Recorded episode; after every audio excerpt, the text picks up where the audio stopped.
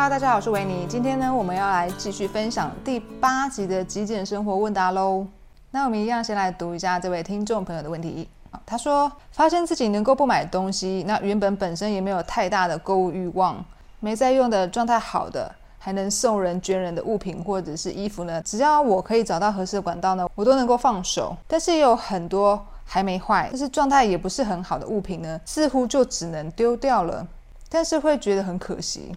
例如我的旧 T 恤，它可能有一点污渍，看起来旧旧的，但是还能穿，穿起来也还算舒服，所以就想说留着当居家服穿。那我也真的会拿来穿，轮着穿，所以都能够穿得到。但是心里总觉得好像有点太多居家服了。虽然说没有到爆满的情况，但是看到自己有这么多衣服，大概一百二十件衣服中有二十四件的居家衣服。所以总是会纠结该丢或不该丢，但是又舍不得真的丢，因为他们都还没有到不能穿的地步。那其他的物品也是这样，书本小说其实也不太舍得捐掉，不知道为什么，每次要断舍离开了衣橱也都挑不出来，全都是小学时期爱看小说的时候买回来的。那你们觉得我应该狠下心断舍离，还是留下来呢？因为其实他们也都没有影响到我的生活，因为数量也都不会到太多，书柜也是还有空间的状态，只是纯粹觉得都没再看了，但是也舍不得，或者是觉得麻烦要去挑选出来吧，自己也不是很清楚，哈哈。OK，这就是第八集这位朋友他提出来的问题哦。OK，那当我们不知道要怎么做决策的时候呢，就是自问自答的时候到了。我们可以试着去问自己一些问题，然后试着回答，也许我们就会慢慢了解说自己到底是纠结在哪个部分，那我们才会知道说要针对怎么样的问题来做解决。OK，那第一个问题呢，我可能会想要问说，呃，衣服好好的，那也会穿，穿起来也舒服，空间也够放，也没有影响到自己的生活的话，那为什么要考虑断舍离呢？好，这位听众朋友呢，他提到说。心里总觉得好像有点太多居家服了。OK，居家服太多，为什么会觉得太多？太多的话，代表说，呃，你是有一个标准吗？那那是什么样的标准？你是跟自己的家人比，自己的朋友比，觉得说他们的居家服很少，自己的很多，还是说你是跟网友比，跟也许你有参加一些极简社团，那社团的网友的居家服比较少，还是说跟 YouTuber 比，是什么样的标准会让你觉得？自己的居家服太多呢？要不然二十四件的居家服为什么会很多呢？好，那如果你发现说自己可能真的是有一个标准正在做比较，那这时候我们可以再进一步问说，那为什么要做比较？为什么要比较谁多谁少？这个目的是什么？当我们可以试着去回答这些问题的时候呢，你会发现自己的内心增长会慢慢减少。好，假设我们发现之所以会觉得说，哎，我的居家服好多，是因为我常常会上极简社团上面学习一些极简的文章嘛，然后就看到说，哎，大家的居家服怎么都那么少，然后呢，不小心无意识的就觉得说自己比别人还要差。我觉得有时候大家会不小心就会这样去想，所以我们这时候就需要拉回意识说，哎，这个只是一个脑中的一个念头，他很惯性的会去做这个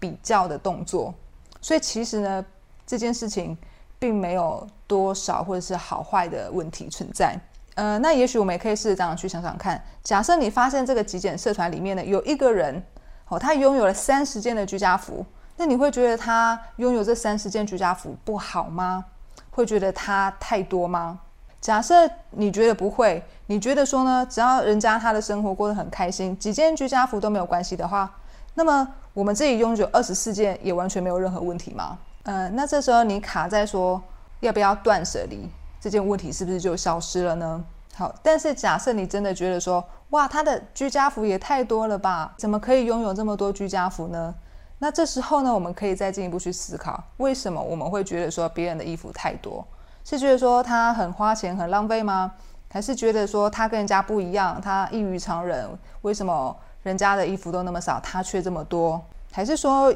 有不小心设定了一个标准，觉得说每个人就应该都要在三十件以下的居家服，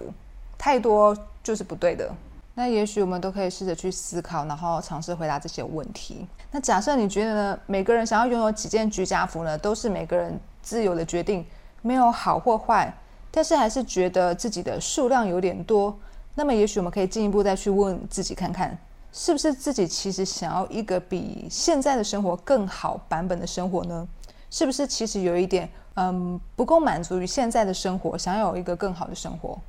然后呢，你猜测，诶，也许减少数量会是一种做法，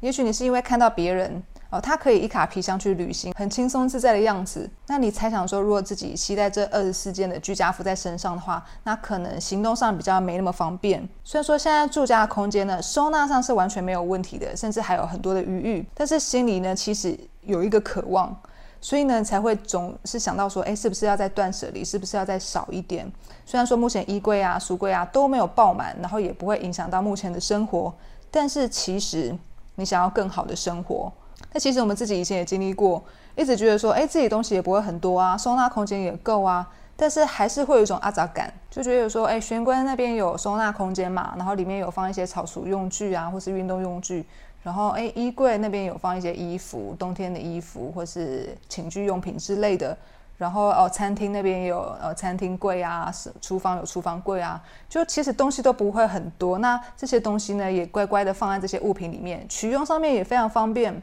但是还是会有一种傲杂感。那这时候呢，就是你可能想要一个更不一样的生活，更清爽的空间也不一定。因为我们自己本身的经验是说，在我们觉得这个阿杂感出现之后，我们就开始想要尝试去租旅店了，想要开始游牧生活。那我们也实际去这么做了，那发现说真的是换了一个住宿空间，真的是换了一个环境，才让我们把那个阿杂感完全的去除掉。那当然，在我们还没有真的去改变我们自己的生活模式、我们的住宿环境之前呢，现有的状况如果说就是好好的收纳空间也没有问题，生活上也不会影响的话，那当然我们就不需要特别去做断舍离嘛。好，那接下来呢，我们也可以试着去问自己第二个问题：好，把状态好的衣物舍弃。会感到可惜的原因是什么？这边先说明一下，会感到可惜这个状况是完全没有任何问题的。但是如果说这个可惜的这个感觉让你自己感到不喜欢、不舒服，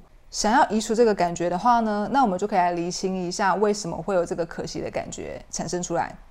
好，我们再继续做假设。好，假设我们想要一卡皮箱，真的觉得说那样子的生活模式呢，是自己更理想的生活样貌。然后呢，也想要试着看看，好，透过减少物品的这样的行动测试，看看自己的生活品质是不是真的会提升。但是呢，现在就是卡在有这个可惜的感觉上面。那我们就可以来进一步分析，嗯，会感到可惜，会不会是觉得说，其实你觉得环保爱地球更重要，比起去实现自己的理想生活，比起去提升自己的生活品质，地球是更重要的。虽然说减少物品可以让自己的生活更清爽，但是地球更重要。好，假设我们的信念可以理清到这里，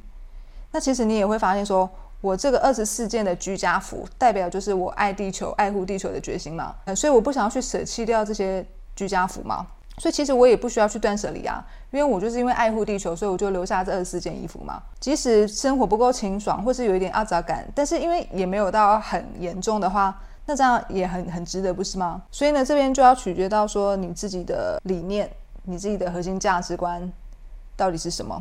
那如果说我们可以了解自己的价值观，让自己的日常生活跟价值观保持一致的话呢，那这就是一件很棒的事情。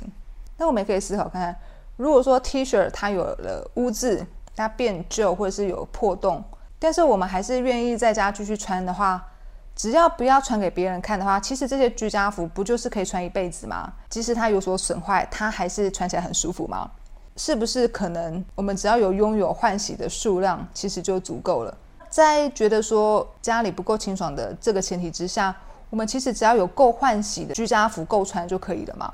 那我们就可以算一下，说我们大概多久会洗一次衣服？假设一个礼拜洗一次的话，保留七到十件的居家服可能就够了。那剩下的衣服呢？也许我们可以选择拿去旧衣回收箱啊。呃，厂商呢，他们会重新再制作成新的商品，再卖出去嘛。也许是二手的衣物，也许是呃擦拭的抹布、布巾之类的商品。厂商呢，还是可以帮我们去延长这个 T 恤的寿命嘛，或者是改变它的使用方式。那这样其实还是不会变成垃圾，破坏地球的环境嘛。再是说，如果你不想要拿去旧衣回收箱，也许你也可以把多余的居家服，可以把它裁剪成，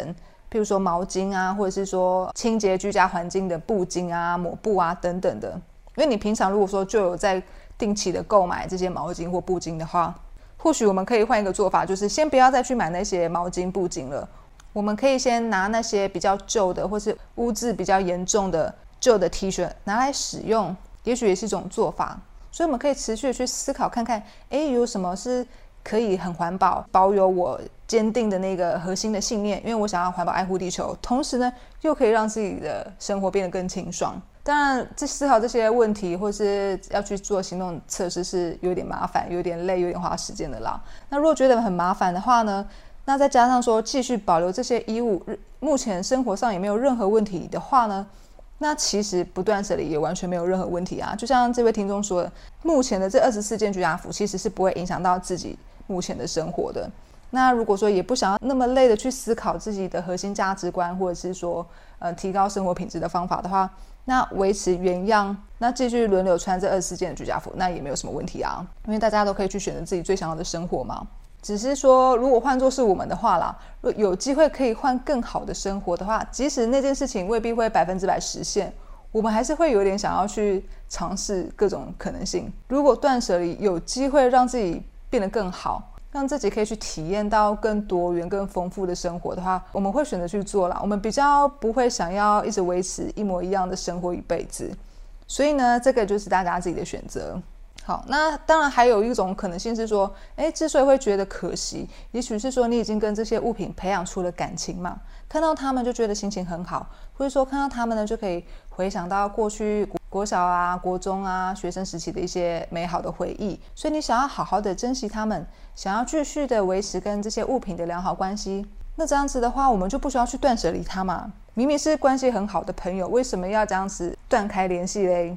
所以，我们就可以去思考，觉得物品很有价值，然后自己也会用得到，自己也会好好的珍惜它们。那我们就是继续珍惜下去啊？为什么会想要断舍离？为什么会感到可惜呢？这个部分呢，就可以再去感受一下。那会不会另外一种可能性，觉得可惜，是因为当初花钱花得很心痛，买衣服那些衣服都是花钱买来的嘛？然后又觉得说，哎，钱可能很难赚。未来如果说要再买一件新的衣服的话呢，也会觉得很吃力，觉得很烦，不想要花那么多钱。还是说呢，其实有一点点不是说很相信自己的工作能力可以赚到未来更好的选择，还是说呃，就是觉得生活很累，也不想要特别再更辛苦的去做学习或进修来培养自己更多的赚钱能力。这个呢，也有可能是会感到可惜的一个理由之一。如果当初花钱很痛的话，那基本上现在不管是丢或者是留，那笔钱已经花出去，其实已经是一个既定的事实了嘛。那目前自己的居家服也是够穿，